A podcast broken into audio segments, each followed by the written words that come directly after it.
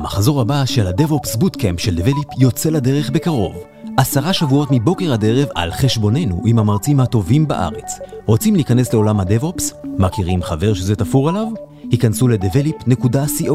ההרשמה בעיצומה. למתאימים, אפשרויות קליטה בחברה מיד בתום הבוטקאמפ. שלום, ואנחנו מאוד שמחים שהצטרפתם לעוד פרק של Dev Insider, הפודקאסט מבית דבליפ שנותן הצצה מרתקת לחברות טק מעניינות מאוד בישראל.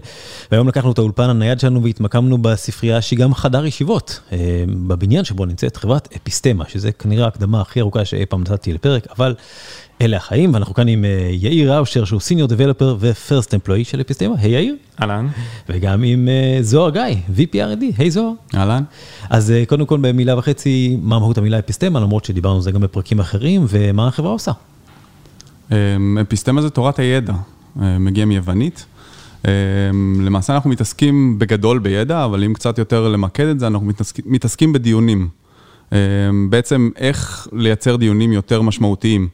היום יש דיונים שמתעסקים, אה, שמתבצעים ברמת הצ'אט או ברמת האימיילים, והדיונים האלה מאוד שטוחים. אה, הסיבה היא שהרבה מהדיונים האלה מתבצעים כרונולוגית, זה הרבה יותר קל לאנשים לבצע את הדיונים כשהם מתבצעים כרונולוגית, אבל אחר כך כשצריך לצרוך אותם, אה, או לעשות עליהם איזושהי אנליזה, מאוד קשה להבין את הקונטקסט של מי הגיב למי, ומה הוא רצה להגיד בתוך הקונטקסט הזה. היום כלים של NLP לא יודעים לתת אה, מענה כזה של 100% ולנתח ברמה הזאת כדי להבין את הדיונים. אז מה אתם בעצם באים להחליף? איזה, איזה כלי באתם להחליף או לשדרג?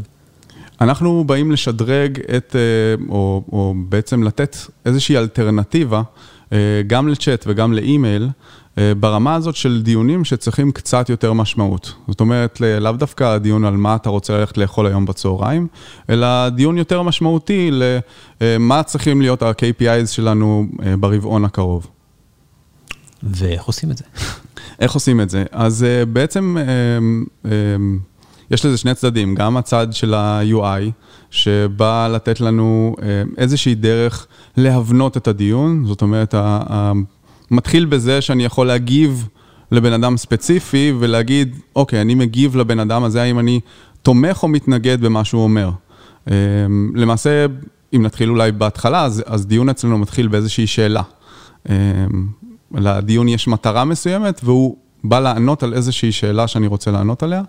אה, אני מזמין לדיון את האנשים שאני רוצה שישתתפו בדיון, וברגע ששאלתי את השאלה, הם יכולים להציע תשובות, ועל כל תשובה כזאת פותחת מתחתיה איזשהו עץ כזה של uh, תגובות, uh, שיכולות להיות בעד ונגד.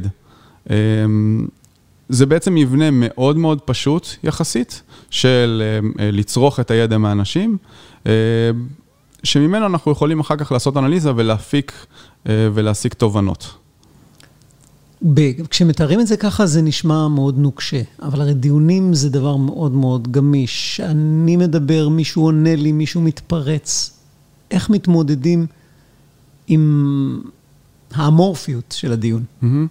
אז, אז אנחנו, זה, זה חלק מההתמודדות שלנו, זה חלק מהעניין. זאת אומרת, הטנשן הזה, המתח הזה בין אה, מצד אחד אה, ליצור איזושהי הבניה מסוימת כדי שהדיון יוכל להיצרך בצורה יותר טובה וגם שנוכל להפעיל עליו את האלגוריתמיקה שלנו, ומצד שני לעשות את זה כפלואו הכי פשוט והכי שוטף כדי שאנשים יוכלו לעבוד אה, בדרך שלהם, ואנחנו עובדים על הטנשן הזה מאוד.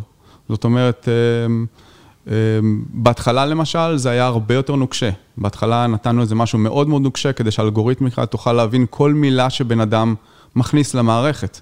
מתישהו הבנו שזה נוקשה מדי והלכנו קצת יותר לכיוון הרך. אמ, אז אנחנו כל הזמן על המתח הזה של לנסות להבין מצד אחד מה ייתן לאנשים לזרום, ומצד שני להבין משהו בתוך האלגוריתמיקה שלנו. אני שומע אותך מדבר, ובעיני רוחי אני רואה מודל של הדיון שהולך ונבנה מאחורה. איך ממדלים משהו מורכב כמו דיון? אז אמ, קודם כל אתה רוצ, צריך להבין מה אתה רוצה להפיק ממנו. זאת אומרת, זה ה, ה, אני חושב שהכלל הראשון במידול, אתה רוצה להבין מה אתה רוצה להוציא מתוך התוכנה שלך. אמ, וכחלק מהחוקים האלה, של האפיסטומולוגים האלה, אנחנו גם רוצים אמ, להבין ולהסיק, אה, קודם כל, מה, התשובה לשאלה? אז נתחיל במה התשובה לשאלה ששאלתי בתחילת הדיון, ולנסות um, להבין uh, מתוך הדיון הזה מה התשובה החזקה ביותר שהייתה. Um, אבל גם מאחורי הקלעים לנסות להבין מה אני יכול לעשות עם ידע. זאת אומרת, uh, אם דיברתי קודם על החוקים האפיסטמולוגיים, אז למשל כל מיני חוקי היסק שאני יכול להכניס מאחורי הקלעים. ואז בעצם אם יש לי... אה, אפילו חוקים של לוגיקה, של אה, אם טענה A גררה טענה B, וטענה B גררה טענה C, אז האלגוריתמיקה שלנו יודעת להסיק בעצמה את זה ש-A גרר את C. אה, זאת אומרת, בסופו של דבר אתם יוצרים שם מאחורה, מה, גרף מכוון עם משקולות ו... נכון, זאת אומרת... ספר לי על זה אז, אז בעצם האתגרים שלנו, מתוך ה tension הזה מתחלקים לשניים. אחד זה בצד של אה, שבו בעצם אנחנו משתמשים ב graph database, שעליו אנחנו ממדלים את הידע. אה, הגרף מאוד עוזר לנו אה, לטייל בתוך הידע ולהסיק מסקנות מתוכו. מאוד עוזר לנו בשאילתות שהן קצת יותר מורכבות משאילתות שאני יכול לבצע ב-SQL. ועוזר בעצם לכל האלגוריתמיקה שלנו, במקום להיות in memory, להיות בתוך שאילתות של סייפר. שזה שפת ה-queries של Neo4j. אחד הדברים ש, שאני מוצא מאוד מדליקים בחברה כמו שלכם, זה שאתם משתמש אמיתי של המוצר שלכם. אז אני רוצה לנצל את זה, ובואו ננסה רגע לדבר על דיון מתוך החיים שלכם, ואיך הוא נפרס מאחורה על ידי המערכת. אוקיי. Okay. Um, אני אקח שאלה ששאלתי היום למשל, על הבעיות שיש לנו ב... ב עבודה עם ריספונסיב אה, מובייל. זאת אומרת, אחד האינטרפייסים שלנו, כרגע בחרנו לא אה, לעשות אפליקציית מובייל, אה, מתוך המורכבות של אפליקציה, ומתוך זה שאנחנו צוות יחסית מצומצם כרגע. אז לדבר על האתגרים. אז קודם כל אני מדבר על האתגרים של, ומקבל תשובות מהצוות שלי. זאת אומרת, אני יכול לחשוב על האתגרים בעצמי, אני יכול לעשות ישיבה או, או לפתוח איזשהו צ'אט שידבר על האתגרים, ואני יכול לפתוח שאלה במערכת שלנו, שבעצם תפרוס לי את הבעיות, ואפשר יהיה לדון על כל בעיה אה, בתוך המערכת. אה, כשאחר כך אני יכול לעשות שאלות המשך על כל בעיה ובעיה של איך אנחנו הולכים לפתור אותה. יאיר. כן, היה לנו, נזכרתי עכשיו בדיון מעניין שהיה לנו אה, ממש אחרי הלונץ' שעשינו למוצר ה... אפליקציית ווב שלנו, אה, שבה המנכ"ל שאל, אה, מה הדבר הבא שכדאי שנעשה? איזה, איזה פיצ'ר הבא כדאי שנכניס? אה, ואני הרגשתי שאני צריך לקחת את הפוזיציה של הפארטי פופר, רגע, הכנסנו חבילה, חבילה מאוד גדולה של פיצ'רים, אנחנו נותנים לזה עכשיו לרוץ, אני חושב שהדבר העיקרי שאנחנו צריכים להשקיע בו זה לא פיצ'ר נוסף, אלא זה מערכת של בדיקות חדשה. של בדיקות אוטומטיות, שנוכל להבטיח את ה-quality של המערכת לאורך זמן. אמ, ולשמחתי קיבלתי הרבה תמיכה, נתנו, עוד אנשים הביאו אינפוט לגבי למה זה חשוב, ויכולנו לראות שכל מחלקת ה-dev לפחות מסכימה על הסיפור הזה, ובאמת לקחנו איטרציה אחת לפחות אה, להשקיע בסיפור הזה. אתה מתאר פה משהו מדהים רגע מהתרבות שלכם. Mm-hmm. איזושהי השתתפות אקטיבית בדיונים שמחליטים על הכיוון של החברה, זה, זה משהו יומיומי? כן, זה חלק מהותי מה... מהעקרונות שעליהם נבנה, בכלל הקונספט הזה של, של מנט, של דיונים. אנחנו רוצים תרבות שהיא יותר אינקלוסיב, שהיא יותר מבקשת מאנשים להשתתף ומצפה להשתפר מההשתתפות שלהם. אמ, ו, והפלטפורמה הזאת, זה המקום לעשות את זה. אמ, אני יכול לתת עכשיו איזה טיזר קטן לפיצ'ר שאנחנו מתכננים בקנה, אנונימיות. עד עכשיו היה לנו, האמת שזה עלה לדיון די הרבה פעמים, אבל האם לאפשר לאנשים להשתתף בצורה אנונימית?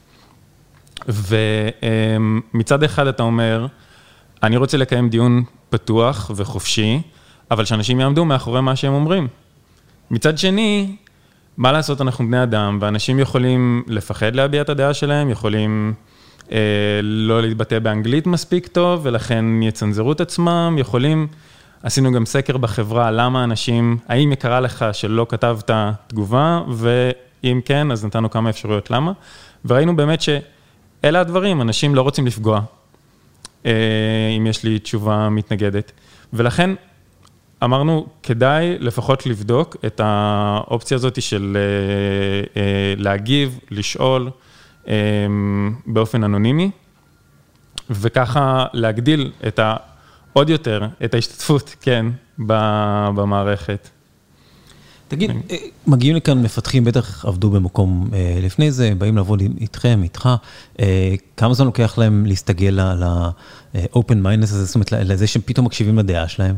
כי זה משהו שמפתחים בדרך כלל כן. לא זוכים להביע, נכון? זה נכון, זה, האמת שלא חשבתי על זה, שאלה מעניינת. אני מסתכל על, כאילו, על, על האחרונים שהתקבלו, ובאמת לקח להם קצת זמן. מפתח אה, שהגיע אלינו ממש לפני כמה חודשים, אה, לא מזמן הזמינו אותו לדיון ברמת ה-C-Level, גם על הנושא של המובייל, בגלל שהוא, בגלל שהוא הגיב. אמ, אז אמרו, אוקיי, אני לא נזמין את כולם, נזמין את מי שהשתתף בדיון, ואותו, שהוא, יצא לו לפתח על זה, כמובן, אבל... Uh, בכל מקרה, אז, אז, אז אני חושב שסוג החוויות האלה, זה מה שמכניס אותם ל, לעניינים, לגישה הזאת. אם להוסיף על זה, אני חושב שזה מאוד חשוב שהערכים שאתה רוצה לייצג במוצר שלך, יהיו הערכים של החברה. זאת אומרת, אה, אם יש איזושהי אי-התאמה בין הערכים של החברה לערכי המוצר, אז אתה, אתה תראה שמשהו לא עובד. אה, ואנחנו מאוד מקפידים על זה. זאת לגמרי חוויה מדהימה. אני רוצה לחזור קצת אחורה, כשדיברת על הדיון של אנונימיות, אמרת, זה דיון שחזר על עצמו כמה וכמה פעמים. Mm-hmm. זה מוסיף עוד ממד של מורכבות למערכת שלכם.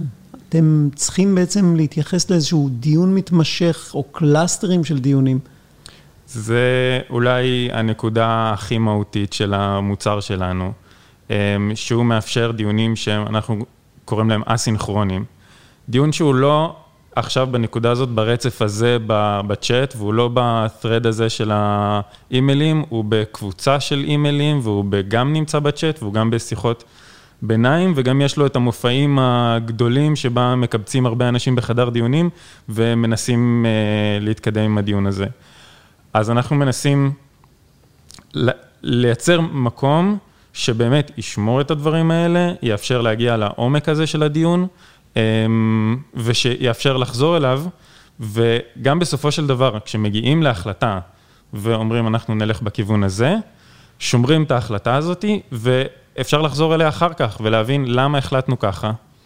ואת כל החוויה המורכבת הזאת אתם מייצרים מעל פלטפורמת צ'אט. ספר אני... לי קצת על האינטגרציה שלכם. כן, אז אנחנו מייצרים אותה גם מעל פלטפורמת צ'אט, יש לנו אמ, מוצר ווב מאוד עשיר, ש, ששם ניסינו לייצר את החוויה הזאת בצורה המיטבית ביותר. אה, אבל בשביל להגיע לקהלים כמה שיותר גדולים, אה, הרבה חברות אמרו לנו, אנחנו לא, לא, לא, לא נטמיע עכשיו מערכת חדשה. יש לנו מספיק כלי קולבורציה, אנחנו משתמשים בסלק או בטימס או במוצרים נוספים. זה, זה לא משהו שאנחנו מוכנים להעמיס על העובדים שלנו. אמ, ואז נכנסנו לאיזשהו מתח. אנחנו כן רוצים לתת להם את האפשרות הזאת לקיים דיונים אסינכרונים, אבל אנחנו רוצים לעשות את זה בתוך פלטפורמה שהם עושים את זה, בתוך הסלק שלהם. והסלק, הטבע שלו הוא, הוא, הוא סינכרוני, זה, זה לוג אחד, כל צ'אנל בסלק, זה רשימה ארוכה של הודעות, זה אפילו לא מחולק לשיחות. איך בתוך זה אני מנסה בכל זאת לאפשר להם לקיים דיון שיהיה אפשר לחזור אליו, שיהיה אפשר אמ, לחפש עליו, שיהיה אפשר לקבל החלטה ממנו ולשמור את ההחלטה הזאת. אמ, וזה באמת היה אתגר מאוד גדול, היה לנו דיונים גם עם אנשי סלק, איך אה, הם חושבים שזה צריך להיראות, בהתחלה ניסינו לעשות משהו שהוא ממש בתוך הערוץ בסלק, אה, עם הודעות שיש להם אה, אמ, מבנה כזה מיוחד שאתה תענה או תגיב בתוך ההודעה. אמ, בהמשך ניסינו לעשות משהו בתוך הפיצ'ר אמ, של ה-threads של Slack, שהיה לזה את הבעייתיות שלו, כי יכול להיות שלמאזינים פה הם משתמשים בסלק ואולי אף פעם לא פתחו thread, זה משהו שפחות אנשים נוטים להשתמש בו, ובסופו של דבר הגענו למסקנה שהאיזון הכי נכון הוא למעשה לפתוח צ'אנל חדש עבור כל דיון, שגם מהשיחות שלנו עם סלק עצמם, הבנו שזה היה הקונספט של, של צ'אנלס. זאת אומרת, כן אמור להיות לך צ'אנלים ייעודיים לשיחות ספציפיות שיש להם טווח זמן מסוים, וכשאתה מסיים אותם, אתה יכול לעשות לו archive ל channel הזה. אז כעת כשאתה פותח דיון חדש במנט, זאת אומרת באינטגרציה, בבוט של מנט בתוך Teams, אתה תפתח channel חדש, ובתוכו יתרכז כל הדיון. אמ, ב Teams למשל, זה היה משחק אחר לגמרי, כי ה-UI שלהם אמ, מאוד מאוד שונה, לא, לא, אולי לא מאוד שונה, אבל אמ, יש לו הבדל אחד מהותי.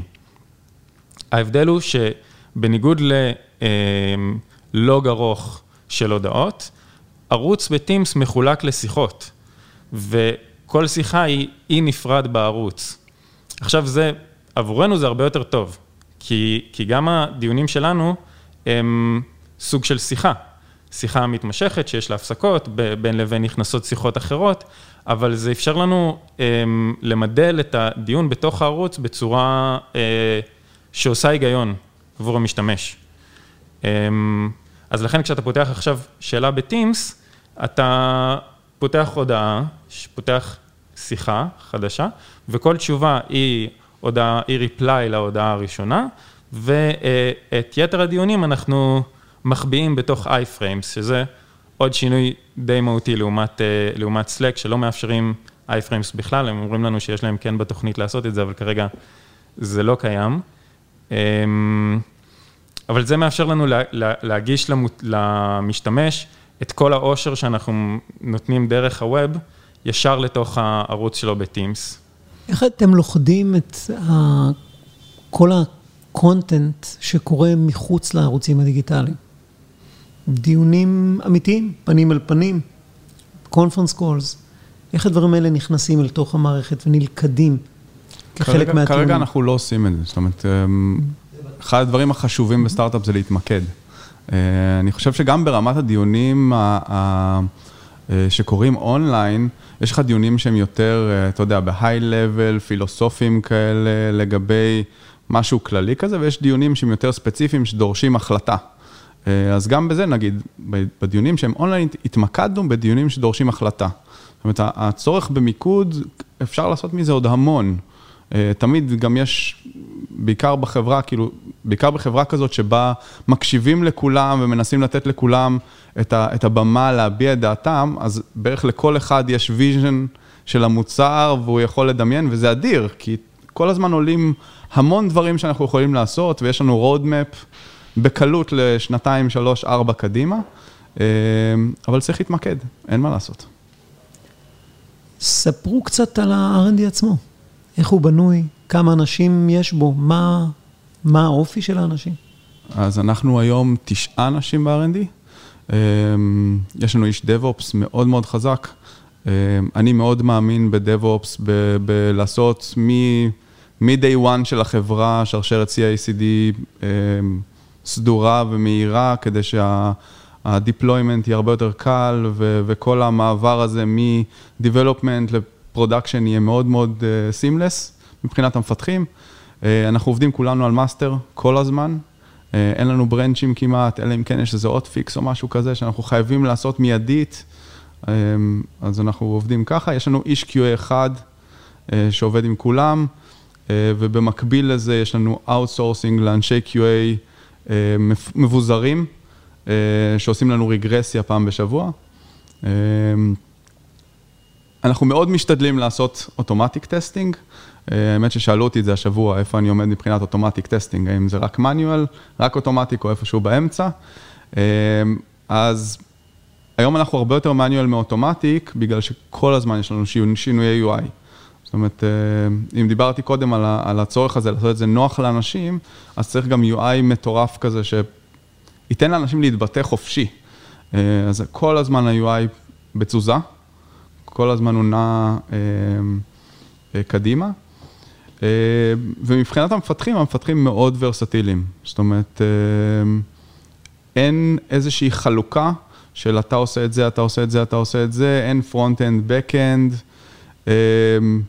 רק השבוע העלינו אולי את הצורך לעשות איזושהי, איזשהו ownership על אזורים בקוד, אבל באמת כולם עושים הכל, שמצד אחד יש לזה את האוברהד שלו, מצד שני זה גם נותן המון עניין לאנשים,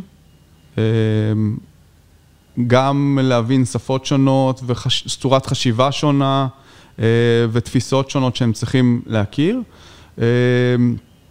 ו- וזה גם יעיל יותר ברמה הזאת, שאם יש מישהו שהיום לא הגיע, חולה, אה, מישהו אחר יכול לגבות אותו מיד. זה חלק מהגישה של האנשים אצלנו, אם אה, צריך לקחת משימה, מישהו צריך לקחת לי משימה, זה, זה מחליפים במקום, כאילו זה, זה לגמרי זורם.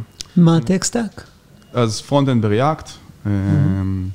React, Redux, Backend, יש לנו גם Node.js. אה, וגם Python, Python נותנת עדיין ספרייה עשירה מאוד אה, של אה, כל הנושא של Machine Learning, ו-Neo4j ל database. כשאנחנו עובדים, היום כל, ה, כל החלק האסינכרוני של, של המערכת עובד ב-functions, Cloud Functions. רציתי להגיד Lambda Functions, אבל אה, למעשה היום אנחנו עובדים דווקא להיות cloud agnostic, דווקא גוגל אנחנו לא עובדים עדיין, שזה הפתעה, אבל עבדנו ב-AWS ועכשיו אנחנו עובדים ל Azure. אה, המעבר ל Azure אה, נעשה כחלק מהתוכנית של מייקרוסופט של scale-up, שנותנים הרבה מאוד הטבות, בעצם ההטבה המרכזית שלהם זה שהם, אנשי המכירות שלהם מוכרים את המוצר שלנו. כחלק מהחבילה שלהם של מוצרי מייקרוסופט, אה, וחלק מהאינסנטיב הזה זה גם המעבר לאז'ור וחבילת אה, הטבות מאוד גדולה שם. אז הצורך הזה להיות אה, Cloud אגנוסטיק, זה גם כן, זה, זה מאמץ DevOpsי משמעותי, וזה גם בחשיבה של כל מפתח שצריך להבין שהוא עכשיו לא יכול להתייחס לאיזשהו API ספציפי של ה-Cloud, אה, וזה גם דורש מאיתנו לא להשתמש בכלים שהם Cloud specific. אה, אז מה, זה הכל dockerized? הכל dockerized, עובדים על Kubernetes. אה, ההבדל היחיד אולי, נגיד, זה, אנחנו משתמשים נגיד ב-SQS ו-SNS, זה מערכות של העברת הודעות של AWS, וב Azure אנחנו משתמשים ב Service Bus. ואתם מתכננים להרים hybrid Kubernetes, או שלא, agnostic, אבל רק בענן אחד? אמ, האמת שכרגע אנחנו hybrid, למען האמת, אמ, אמ, אבל זה, זה היה יותר אילוץ מאשר רצון. הכוונה היא להיות אגנוסטי בסופו של דבר, כדי שנוכל לשלב. אה, כמובן שיש לזה הרבה השלכות של security, צריך לתת עליהן את הדעת. ספר, מה האתגר הכי מדליק, הכי מאתגר, טכני, שיושב לך היום על השולחן? אני חושב שה... אני חושב שזה שני צדדים, שוב, זה הצד הזה של ה-UI, של איך... אמ, אני אתייחס רגע לצד האישי שלי, בתור מנהל פיתוח. בתור מנהל פיתוח, אמ, אחת המטרות המרכזיות שלי זה, זה לאפשר ל product לדמיין חופשי ולהוציא לפועל כמה שיותר מהר את הדמיונות שלהם. אמ, ובשביל זה צריך לבנות ארכיטקטורה נכונה, שתיתן למפתחים את הנוחות הזאת של ברגע שיש להם פיצ'ר שהם צריכים לעשות, אז לעשות אותו כמה שיותר מהר. אה, וזה אומר כל הזמן להיות על איזשהו balance כזה, של אה, מצד אחד, אמ, לפתח מהר מהר כדי להביא תוצאות, ומצד שני, לשמור על איזשהו technical backlog של לעשות refactoring נכון, כדי שהארכיטקטורה תהיה יותר נכונה, כדי שתהיה יותר גנרליזציה, כדי שאחר כך כשאתה בא להוסיף דברים חדשים, אז זה יהיה מאוד מאוד קל להוסיף אותם, וכל הזמן צריך את ה balance הזה, אם כל הזמן נהיה בשיפורים ובניסיון לעשות גנרליזציה, אז לא, לא נוציא לפועל כלום. אז אנחנו כל הזמן ב balance הזה. אז זה מהצד של ה front-end אה, והמערכת כולה. ו, ומהצד של ה-Backend, כמו שאמרתי, המידול הזה, כדי לשמור אותו מצד אחד מידול פתוח מאוד, כדי שיוכל אה, לתת מענה להרבה מאוד צרכים שבאים, כמו שאמרת, בדיון יש לי הרבה מאוד כיוונים וצרכים שאני, שאני רוצה לממש, אז מצד אחד צריך להיות פתוח מספיק, מצד שני, אין מה לעשות, לעשות משהו שהוא גנרי לחלוטין, לממש עץ נגיד, זה, זה גם אופציה, אבל זה יהיה גנרי מדי, ה-API לא יהיה ברור, אני צריך להיות מאוד מאוד ספציפי מצד אחד ומאוד גנרי מצד שני, אז, אז הבלנס פה הוא מאוד מאוד חשוב. איפשהו מקשיב לנו עכשיו מאזין, שיכול להיות שהוא העובד הבא שלך. מה מאפיין אותו? אני חושב שמה שמאפיין אותו, קודם כל הוא צריך להיות מאוד ורסטילי. זאת אומרת, אה, להתעניין גם ב front-end, גם ב back-end, בכל הטכנולוגיות, לרצות תמיד ללמוד עוד ועוד. אה, אבל מעבר להיותו טכנולוג, אה, הוא צריך גם להתעניין ב business. זאת אומרת, הוא צריך להתעניין באיך המוצר משפיע, מה הוא עושה, איך הוא בנוי מאחורי הקלעים. הצורך הזה במידול שדיברתי עליו, והצורך הזה בהבנה של אנשים, ואיך לבנות להם את התוכנה יותר נכון, אה, אז אני יכול להסתמך על ה data scientist שיגיד לי איך הוא רוצה למדל, ואני יכול להסתמך על ה product כדי שיגיד לי מה הפיצ'רים, אבל אני מחפש אנשים שיגדילו ראש. אה, שיגדילו ראש וזה יעניין אותם לתרום ולהיות חלק מהדיונים בתוך החברה, אה, הרצון להשפיע על החברה, על כל הדבר הזה. אוקיי, למדנו הרבה. אה, עד כאן אה, הפרק הזה. יאיר ראושר, סינר דבלפר. תודה רבה. וזוהר גיא, שאיננו גיא זוהר. VPRND, נכון, ואפיסטמה. תמיד מבלבלים בינינו. אני מתאר לי. אה, בגלל שיש לנו גם אותו קול בה. סגרנו את הפינה, יאללה, יש לך משרת ביניים לשעות הלילה. אז תודה רבה לשניכם, אנשי ה-under the hood של אפיסטמה, חברה שמביאה לכם את מנט. עמרי ספקטור, CTO ומייסד דבלפ, תודה רבה. תודה, תודה. יעל ליבוביץ', תודה רבה, ועד כאן עוד פרק של Dev Insider, הפודקאסט מבית Develeap שנותן הצצה מעניינת לחברות טק ישראליות מעניינות עוד יותר. עד הפרק הבא, יאללה ביי. פודקאסט זה מוענק לקהילת ההייטק על ידי Develeap. Develeap היא סיירת של מומחי DevOps. DevOps מדיר שינה מעיניכם? היכנסו ל- devops.develeap.com. עמרי ספקטור, CTO ב Develeap והצוות, ישמחו לעזור.